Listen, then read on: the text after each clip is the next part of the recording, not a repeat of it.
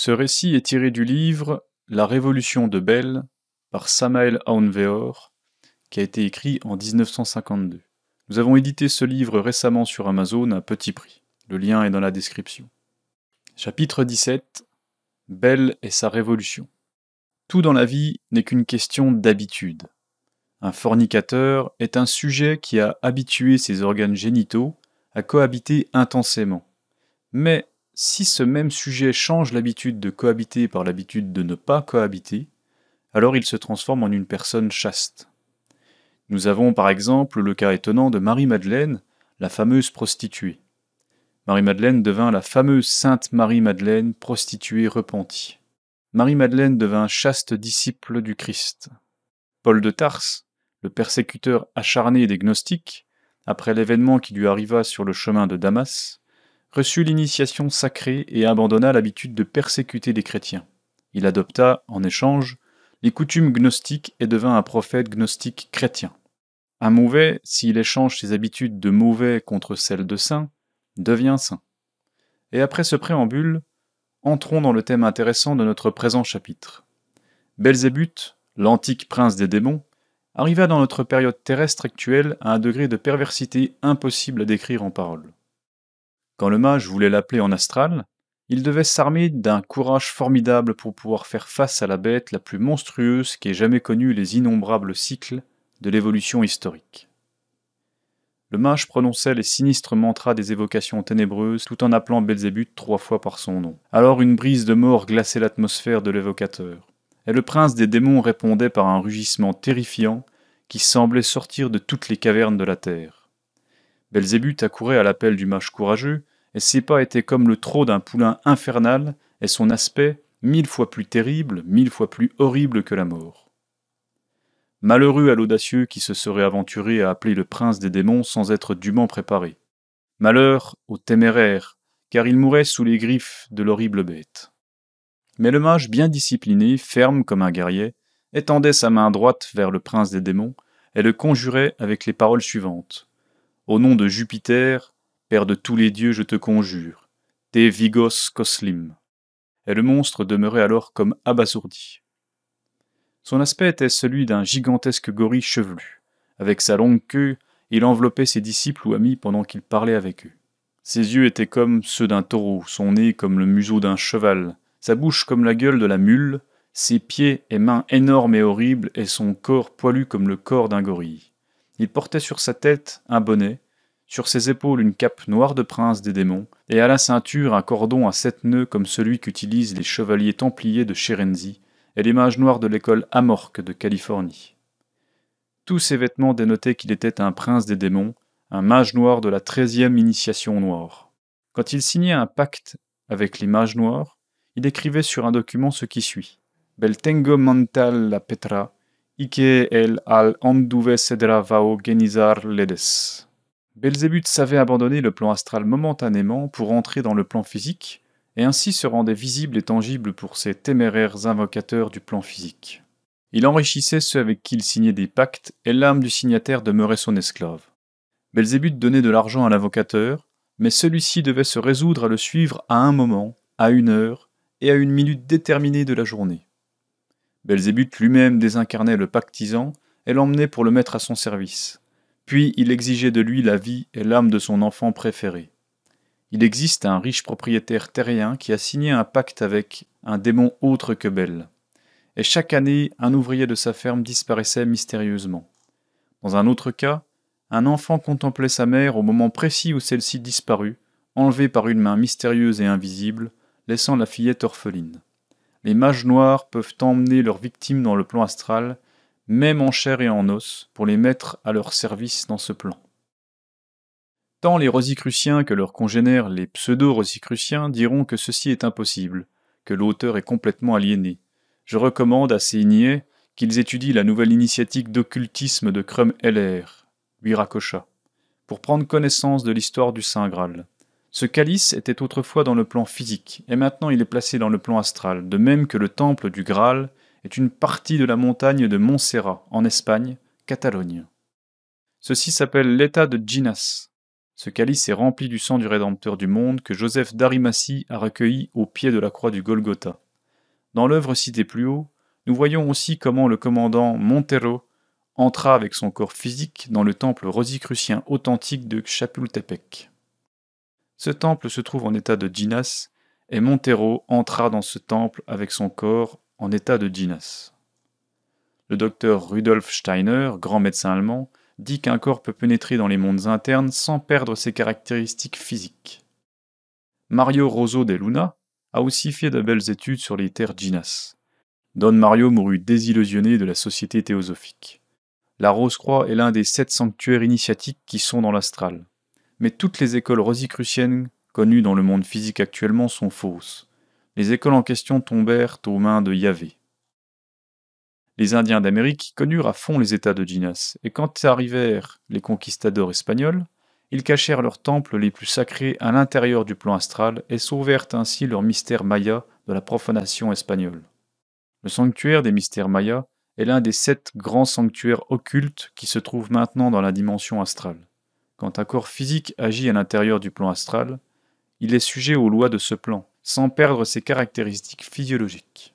Il y a une personne qui vola deux barres d'or dans la grotte profonde dite des crieurs publics, Cueva de los Pregoneros, dans l'état de Mérida au Venezuela, et qui, une fois hors de la grotte, sentit que les barres bougeaient dans ses mains en même temps qu'une tempête éclatait. En voyant que ces deux barres étaient devenues deux horribles couleuvres, l'homme les jeta et s'enfuit épouvanté. Il arrive aussi qu'un désincarné abandonne momentanément le plan astral et s'introduise à l'intérieur du plan physique. Cet individu devient alors invisible pour ceux du plan astral, mais demeure visible et tangible pour ceux du monde physique. Dans ce cas, le désincarné est momentanément soumis aux lois qui gouvernent le plan physique, mais sans que son corps astral perde les caractéristiques du plan astral. On trouve par milliers des cas de ce genre dans les annales des apparitions des sociétés psychiques. Ce sont les apparitions des défunts dont parlent les spirites. Ils ne font que dire superficiellement qu'il s'agit de phénomènes de matérialisation et ils les recouvrent d'un million de théories. Ils ignorent que l'âme peut entrer dans les différents départements du royaume. Ce dont on a besoin est d'apprendre à le faire comme savent le faire les mages. Le mage n'a pas besoin de médium spirit pour réaliser ces phénomènes de magie pratique. Or, quand on explique la magie telle qu'elle est à des gens qui sont remplis de fantaisie, cela leur paraît quelque chose qui n'a ni rime ni raison, et ils préfèrent rester dans leur monde d'illusions. Je connais le cas d'un invocateur qui appela Belzébuth à l'aide de la clavicule, ou clé de Salomon, qui est celle-ci. Agion tetragramme, vesheon, estimiliamaton, espares tetragrammaton, orgoron irion. Erglion existion, eriona omera bracin moim, messias solaire. Emmanuel Sabaoth, Adonai. Je t'adore et je t'invoque. Quand l'invocateur vit Belzébuth au milieu de la pièce, il fut rempli d'une indicible terreur, et n'osa faire avec lui aucun pacte, car sa langue était paralysée.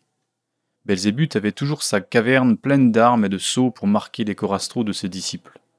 Moi, à Onveor, j'observais toujours Bel en astral et j'essayais de gagner son affection, car le fait qu'il irradiait de l'amour à ses amis retenait mon attention à l'extrême.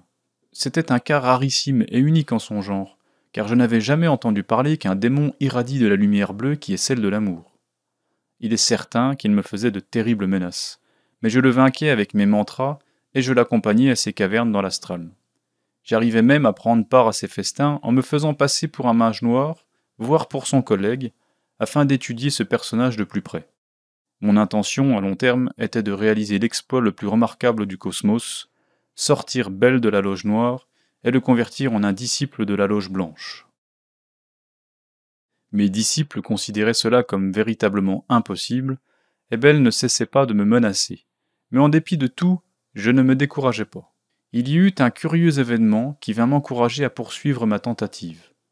Une nuit, en compagnie d'un Sheila, nous invoquâmes Belzébuth en astral, et une fois qu'il fut venu à notre appel, nous l'invitâmes à dîner. Il accepta l'invitation, et nous nous rendîmes à un restaurant du plan astral.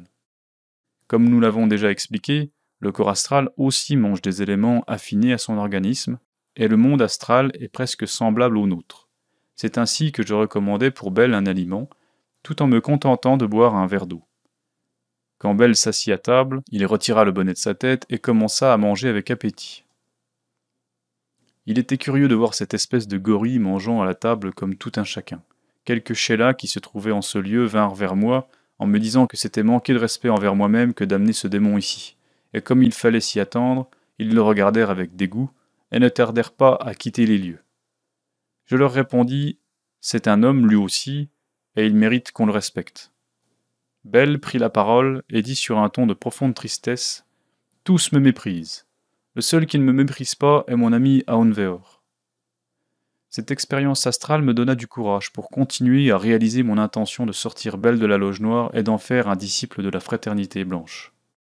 Il semblera impossible à quelques théosophes que le corps astral puisse boire et manger, mais il se trouve que leur mystique morbide passe son temps à leur dire que le corps astral est quelque chose de vague, un fluide vaporeux, intangible, immatériel, et comme ils sont uniquement théorisants, il ne leur vient pas l'idée de vérifier, que ces messieurs étudient Vivekananda et ils pourront y apprendre que les corps internes, dont le corps astral, sont également matériels. Nous, les gnostiques, nous disons que rien ne peut exister sans le secours de la matière, pas même Dieu. Le corps astral est lui aussi matériel, et c'est un organisme aussi dense que le corps physique. Ce n'est pas parce que la matière, dans son état ultime, se réduit à de l'énergie, que nous allons nous mettre à la nier quand elle passe à cet état. Si nous ne pouvons la voir avec notre sens de la vue, c'est parce qu'elle appartient à la quatrième dimension et nos yeux physiques ne peuvent voir l'astral que si nous les y rendons aptes ou si nous nous rendons dans le monde astral avec notre corps physique.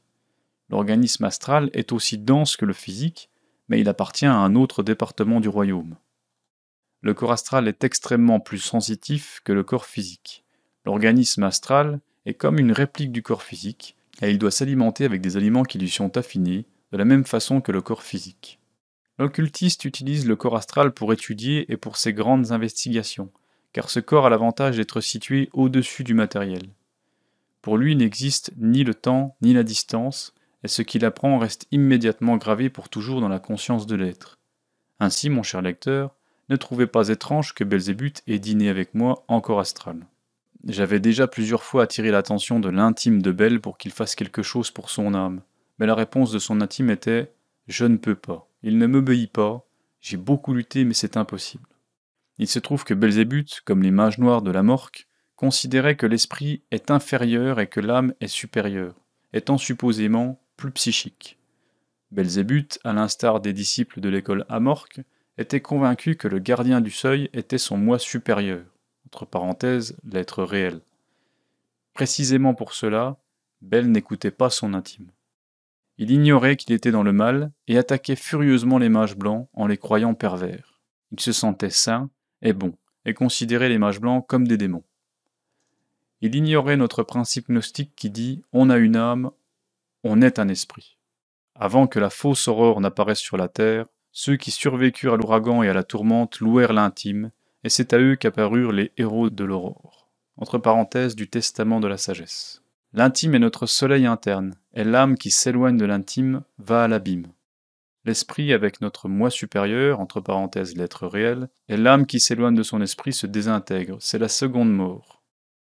Rempli de courage par les paroles que Belzébuth prononça au milieu du dîner, je fis une nouvelle expérience. Je l'invoquai de nouveau dans l'astral, et une fois qu'il fut venu à mon appel, je l'invitai diplomatiquement à prendre quelques verres avec moi. Belzébuth, joyeux et heureux, accepta mon invitation. À mesure que nous avancions dans le plan astral, je changeais petit à petit le niveau de vibration jusqu'à le sortir finalement du plan astral et l'emmener au plan de conscience le plus divin du cosmos. Ce plan est appelé par la maîtresse Blavatsky, dans le premier tome de la doctrine secrète, l'anneau qu'on ne dépasse pas. Considérons le cosmos comme un arbre avec ses racines dans l'absolu. Ces racines forment l'anneau qu'on ne dépasse pas, car personne ne peut dépasser ce plan. Même les dieux les plus grands du cosmos ne peuvent franchir cet anneau. Belzébuth demeura réellement ébloui devant la terrible luminosité de cette région ineffable, indescriptible par sa beauté et sa félicité, mais il ressentit de la terreur. Il y avait quatre éternités que Belzébuth vivait dans les cavernes ténébreuses, et maintenant, en voyant la lumière, il avait peur. Et d'une voix rauque, il s'exclama Ça, c'est toujours terrifiant. Plus terrifiantes sont les ténèbres dans lesquelles tu vis, lui répondis-je et en cheminant dans ce plan, nous passâmes devant une maison.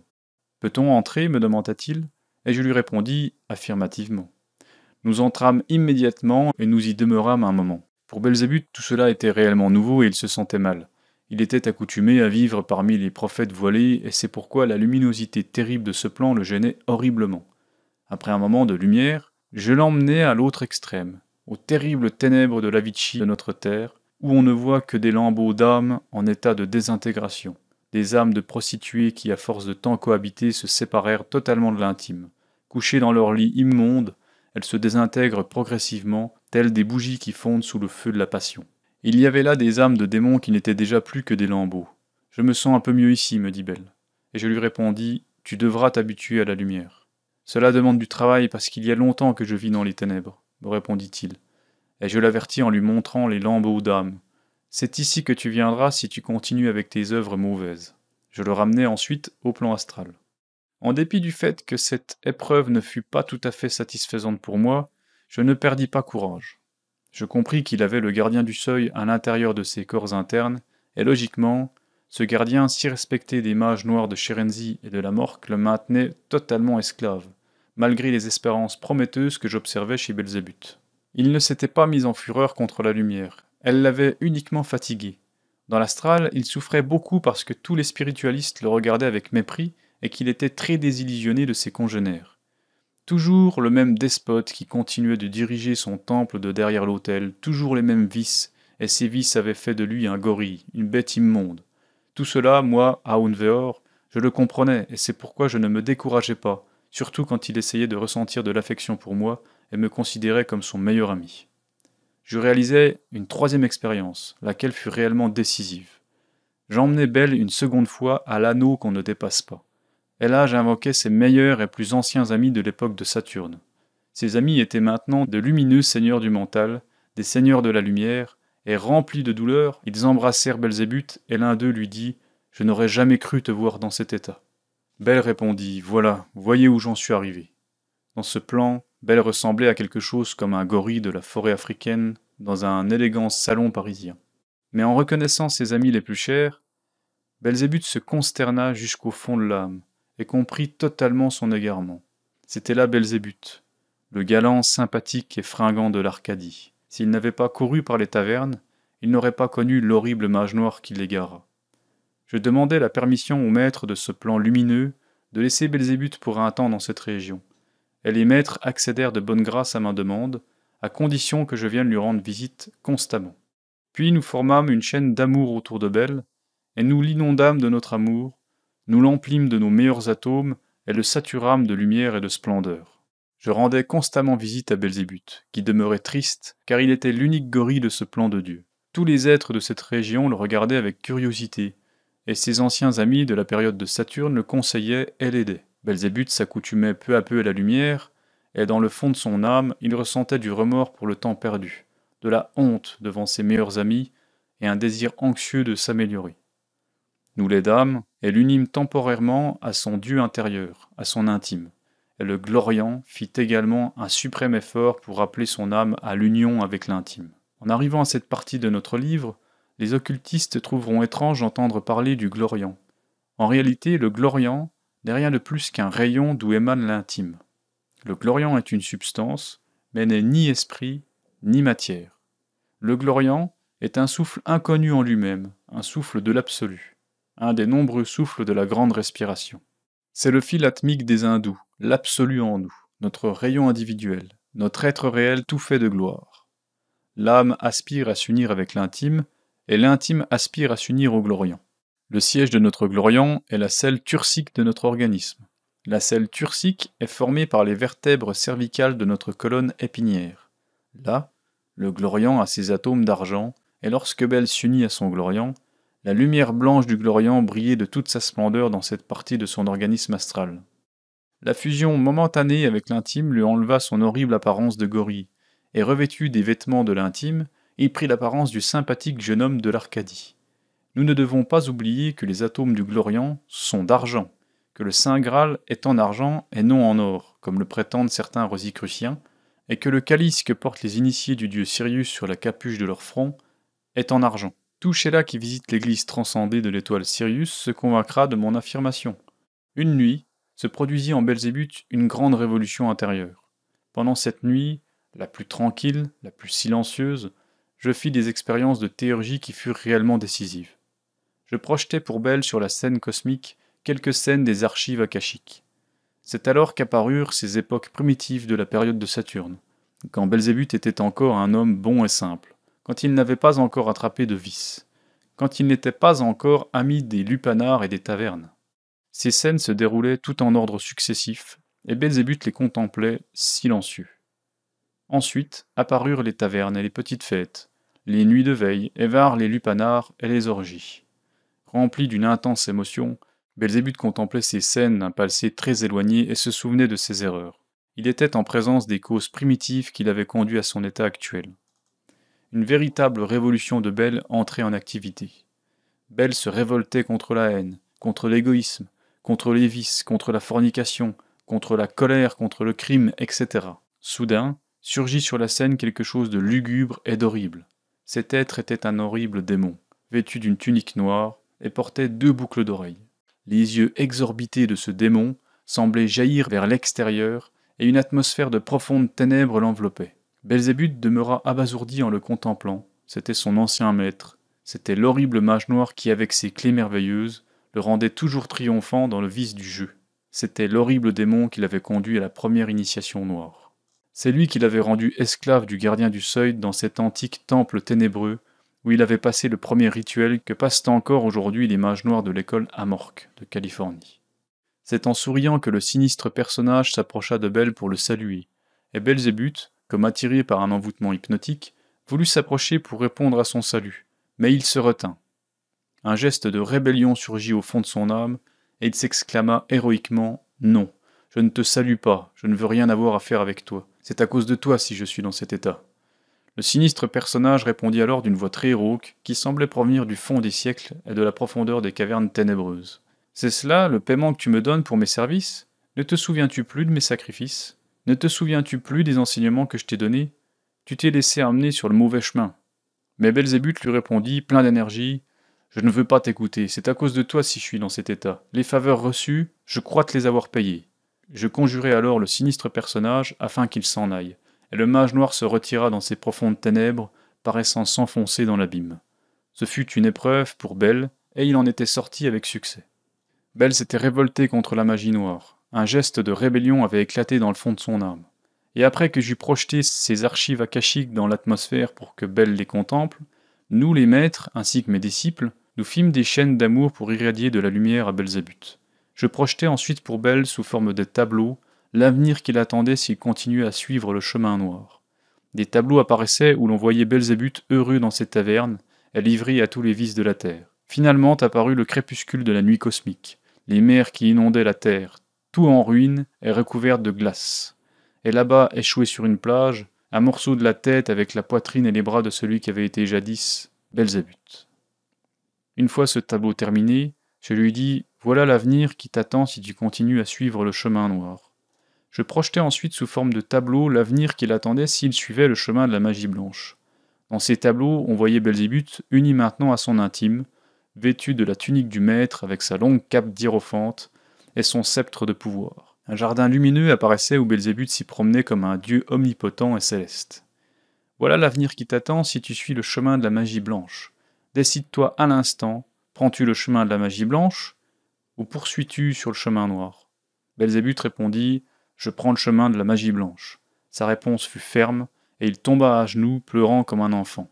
Il leva les yeux au ciel, joignit ses mains sur la poitrine, et au milieu des larmes et des sanglots pria le ciel.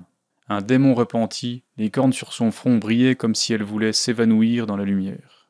Les frères majeurs l'embrassèrent avec les larmes aux yeux, tous se réjouissaient, et une marche triomphale et délicieuse fit résonner ces ineffables mélodies dans les cieux étoilés d'Uranie c'est qu'il y a plus de joie dans le ciel pour un pécheur qui se repent que pour mille justes qui n'ont pas besoin de repentir. Je me prosternai ensuite à genoux devant le hiérarque le plus puissant du cosmos, appelé par les Tibétains la mère de miséricorde, ou la voix mélodieuse Oéa Oé. C'est l'unique engendré, le grand Verbe universel de vie, dont le corps est formé de tous les sons qui se produisent dans l'infini. Sa beauté est ineffable, il porte une couronne à trois pointes et les Elohim portent la longue traîne de sa cape et je priai l'unique engendré qu'il s'approche de Belle afin de lui arranger la Kundalini. La Kundalini de Belle coulait, pour ainsi dire, vers le bas, formant la queue du diable, et il incombait maintenant à l'unique engendré de lui orienter la Kundalini vers la tête, afin qu'il se convertisse en ange. Le maître accepta ma requête, et dans ce plan de lumière diamantine, il plaça Belzébuth dans un jardin resplendissant, et lui remit un livre cosmique pour qu'il l'étudie.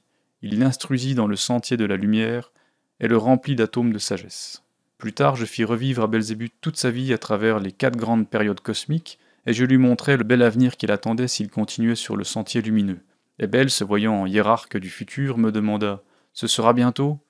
Je lui répondis affirmativement. Quand il eut revécu tout cela, il se présenta au lieu où réside le Fils unique, en disant Je viens avec l'âme transformée.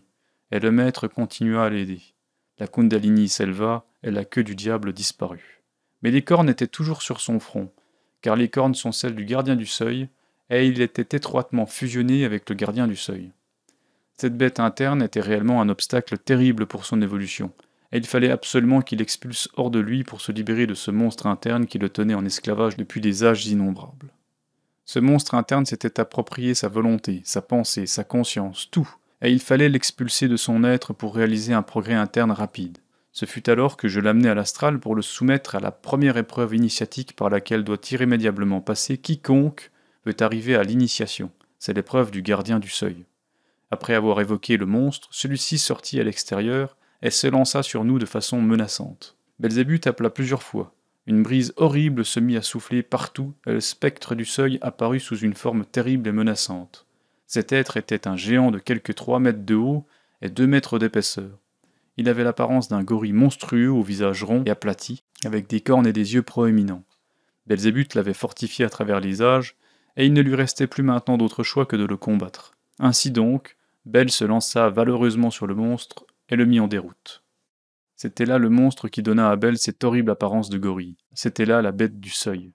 Un bruit sec résonna dans l'espace. Ce son est distinct du son métallique qui se produit dans des cas similaires avec nos disciples actuels, étant donné que Belzébuth est une autre période mondiale. On le reçut dans la salle des enfants avec une grande fête et une délicieuse musique, il se convertit en un disciple des frères majeurs. Les maîtres lui offrirent une coupe d'argent symbolique. La première épreuve passée, je l'emmenai à nouveau auprès de l'unique engendré afin qu'il continue à l'aider. Les cornes disparurent de son front, car ces cornes étaient celles de sa bête interne, du gardien du seuil, appelé par les Rosicruciens d'Amorque le gardien de sa chambre, le gardien de son sanctum. La monstrueuse forme de gorille disparut également parce que ce n'était pas la sienne, mais celle du gardien du seuil, appelé par les Rosicruciens d'Amorque le gardien de sa conscience. Belzébuth s'embellit. Mais à présent, il devait accomplir ce que dit le Maître. Rendez à Dieu ce qui est à Dieu et à César ce qui est à César. Il devait rendre aux mages noirs les vêtements qu'il tenait d'eux, le bonnet, le cordon à sept nœuds et la cape de prince des démons. Il devait aussi effacer son nom du livre où il était inscrit. Arrivé à cet endroit de notre présent chapitre, nous devons donner quelques explications sur un sujet particulier, car il semblera étrange à plusieurs lecteurs d'entendre parler de livres dans le monde astral c'est que les gens sont habitués à penser que le plan astral est un monde vague, fluide, vaporeux, intangible, immatériel, etc. Nous, les gnostiques, sommes essentiellement réalistes, et nous sommes arrivés à la conclusion que rien ne peut exister, pas même Dieu, sans l'aide de la matière. Cette dernière est absolument méconnue par les écoles qui se disent matérialistes.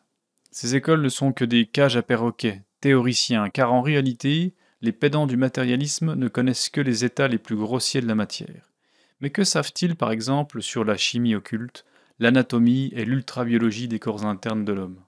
Nous ne partageons pas non plus les apophthegmes doctrinaux de ces piétistes prudes des écoles spiritualistes. Ces insensés fantaisistes sont totalement éloignés des réalités fondamentales de la vie. Tout le monde a été témoin du déséquilibre mental et des aberrations mystiques de ces rêveurs du rosicrucianisme, de la théosophie et du spiritisme.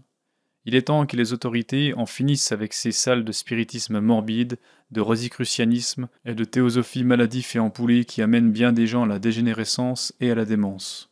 Les villes sont pleines de spiritistes toqués, avec des prétentions de transcender, et de rosicruciens et théosophes qui causent de graves dommages aux jeunes cerveaux des deux sexes. Aussi bien les théories matérialistes que les spiritualistes ont amené beaucoup de leurrés à l'asile psychiatrique. Le scepticisme matérialiste est le résultat d'une démence cérébrale, comme viennent de le confirmer les médecins psychiatres de Paris en analysant le cerveau d'un existentialiste. En réalité, il existe à l'intérieur de tout homme normal une mystique naturelle sans aberration d'aucune sorte, tandis que les théories matérialistes, aussi bien que les théories spiritualistes, sont remplies d'aberrations et de fantaisies. Ainsi donc, nous les gnostiques, ne sommes ni spiritualistes, ni matérialistes, nous sommes réalistes. Nous connaissons à fond les infinies manifestations de la matière et de l'esprit, et nous savons que la base fondamentale de l'être n'est ni esprit ni matière. Le gloriant est une substance qui se donne substance à elle-même, mais n'est ni esprit ni matière. Quand nous affirmons que Belzébuth devait effacer son nom du livre d'un temple, nous parlons avec autant de sûreté que lorsque nous disons que nous devons effacer un nom d'un livre physico-matériel. Car s'il y a des objets matériels qui existent dans le plan physique, il y a aussi dans la région astrale des objets matériels solides, parce que ce plan est aussi matériel que le plan physique. Et nous pouvons même le visiter chaque fois que nous le voulons en y pénétrant avec le corps de chair et d'os, habillés et apprêtés comme si nous sortions nous promener dans la rue. Dans tout temple de magie noire existent des livres de matière astrale dans lesquels sont notés les noms de leurs affiliés, et tout mage noir qui se retire d'un temple de magie noire doit toujours effacer son nom du livre où il est inscrit. Il devra également rendre tous les vêtements à leur propriétaire. Donner à Dieu ce qui est à Dieu et à César ce qui est à César. Ainsi donc, après l'épreuve du gardien du seuil, Belzébuth se présenta à son temple ténébreux pour effacer son nom du livre où il était noté. Ce temple de magie noire était énorme et gigantesque. Derrière l'autel se tenait le grand hiérarque du temple, et quand il vit venir Belzébuth, il s'exclama avec colère et impatience Tu as fini par penser à venir? Puisque c'est vous qui dirigez ce temple, pourquoi avez-vous tant tardé à venir? Alors Belzébuth répondit d'un ton énergique Je n'appartiens déjà plus à ce temple. Je suis maintenant le chemin de la magie blanche. Ensuite, il retira son bonnet de la tête et le cordon de sa ceinture, et l'y jeta sur l'autel en disant Je laisse cela ici, parce que j'en ai plus besoin. Je suis maintenant dans la loge blanche. Et il ajouta Donnez-moi le livre pour que j'y efface mon nom. Le sacerdote ténébreux lui répondit alors d'une manière despotique. Cherchez le livre vous-même. Moi, je ne me mêle pas de ce travail. Ebel chercha le livre, effaça son nom, et sortit du temple d'un pas ferme et triomphal. Nous nous dirigeâmes ensuite vers une certaine caverne ténébreuse où il devait rendre la cape de prince des démons. En rentrant dans la caverne noire, Belle déclara Je viens rendre cette cape qui ne m'appartient plus, parce que je suis maintenant disciple de la loge blanche. Il leur jeta la cape et sortit de la caverne sous les insultes des mages noirs. Une fois hors de la caverne, nous nous dirigeâmes à la caverne de Belle lui-même. On voyait d'innombrables armes et sceaux de magie noire. Belle brûla tout cela avec les salamandres du feu, et c'est ainsi, cher lecteur, que Belzébuth, l'antique prince des démons, se libéra de la magie noire. Belzébuth continua à demeurer dans la lumière de l'anneau qu'on ne dépasse pas, et le Fils unique continua à l'instruire. Quelques jours plus tard, il se présenta à l'épreuve du grand gardien du seuil mondial, qui est la seconde épreuve que tout disciple doit passer. Belle affronta le second gardien valeureusement et le vainquit. On lui célébra une fête dans un autre temple, et on lui remit une autre coupe d'argent symbolique. La seconde épreuve passée, vient une autre épreuve pour brûler par le feu les scories qui restent dans le disciple. Belzébuth entra dans la salle du feu et se tint valeureusement parmi les flammes. C'est la troisième épreuve, et Belzébuth la passa bien. Le feu brûla toutes les larves de son corps astral et il devint propre pour de bon.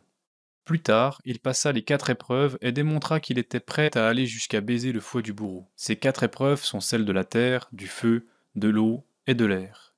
Belzébuth les passa avec courage et reçut alors la cape de Sheila de la Loge Blanche, tandis qu'on le revêtait d'une tunique mauve. Belzébuth devint disciple de la Loge Blanche et se sanctifia totalement.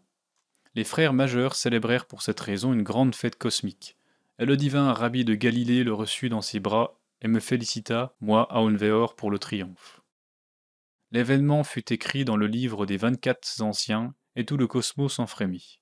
Ceci est l'événement le plus grand de l'évolution cosmique. J'avais déjà entendu parler d'anges déchus, mais je n'avais jamais entendu parler d'un démon repenti. Belzébuth se dédia à guérir les malades et à les emmener la nuit en corps astral au temple d'Alden pour leur guérison. Il se consacra au bien, à la bonté, à la justice il échangea ses habitudes démoniaques contre des habitudes de saint et devint lui-même un saint. Le chaînon principal qu'était Belzébuth étant perdu, la panique se répandit dans la loge noire. Les mages noirs déroulaient de vieux parchemins et demeuraient stupéfaits en lisant les innombrables degrés que possédait Belzébuth et, comme ils les avaient soi-disant trahis, quelques-uns commentaient la situation en disant Maintenant, il ne nous reste plus que le chef Yavé, le patron. Si lui nous abandonne, nous sommes perdus. Après que Belle eut passé les quatre épreuves de la terre, du feu, de l'eau et de l'air, Il rendit visite à Yahvé, son ancien chef, et lui dit Je viens prendre congé, maintenant je ne dépends plus de ton autorité, parce que je suis maintenant disciple de la loge blanche. Furieux, Yahvé lui répondit Traître, misérable, canaille. Tu t'es laissé convaincre par Aounveor, mais Aounveor n'a pas tes degrés, ni les miens. Remarque que tu suis le mauvais chemin. Alors Belle lui répondit d'un ton énergique C'est toi qui suis le mauvais chemin. Moi je continue avec Aounveor. Je n'avais jamais vu la lumière, mais maintenant qu'il me l'a montré, je ne veux plus en sortir. Je suis Aounveor comme le suivent tous ses disciples. Yahvé lui dit alors Maudit, maudit, maudit sois-tu, ma malédiction te poursuivra éternellement. Mais Belzébuth lui répondit en souriant ta malédiction ne me touche pas, car je suis protégé par la loge blanche. Et après que Bel eut parlé, Yahvé se retourna contre moi en me disant C'est toi que je dois attaquer, car c'est toi qui es responsable de tout cela. Et aussitôt il m'attaqua avec tout son sinistre pouvoir occulte, mais je le conjurai facilement et je le mis en déroute. Bel continua à guérir les malades, et le moment arriva où il devint nécessaire pour lui de demander un corps physique pour gravir le chemin de l'initiation. Bel demanda un corps, et sa requête fut acceptée il s'inscrivit au bureau karmique numéro 9 et entra dans notre évolution humaine. L'initié, Garga Quinchin, offrit généreusement sa coopération pour que Belle prenne corps dans son foyer. Mais ce fut totalement impossible en raison de la santé de son épouse, qui n'aurait pu supporter la terrible vibration de Belle. Mais les frères majeurs avaient tout bien prévu, et le Sheila Belzébuth s'incarna dans un corps féminin en France. Maintenant, c'est une belle enfant de France qui étonnera le monde par sa sainteté, son pouvoir et sa sagesse. Ses parents sont un jeune et beau couple chez qui ne règne que l'amour et la compréhension, car tous deux sont initiés. Ils sont ouvriers et vivent une vie simple et belle. Belzébuth naquit avec un corps de fille, car le corps féminin est indispensable pour le développement des sentiments, de la tendresse et de l'amour. Maintenant qu'il a un corps physique, il pourra passer rapidement les neuf initiations des mystères mineurs, et à la fin, il s'unira avec l'intime et se convertira en un maître des mystères majeurs de la fraternité blanche. Des grands pêcheurs naissent les grands vertueux.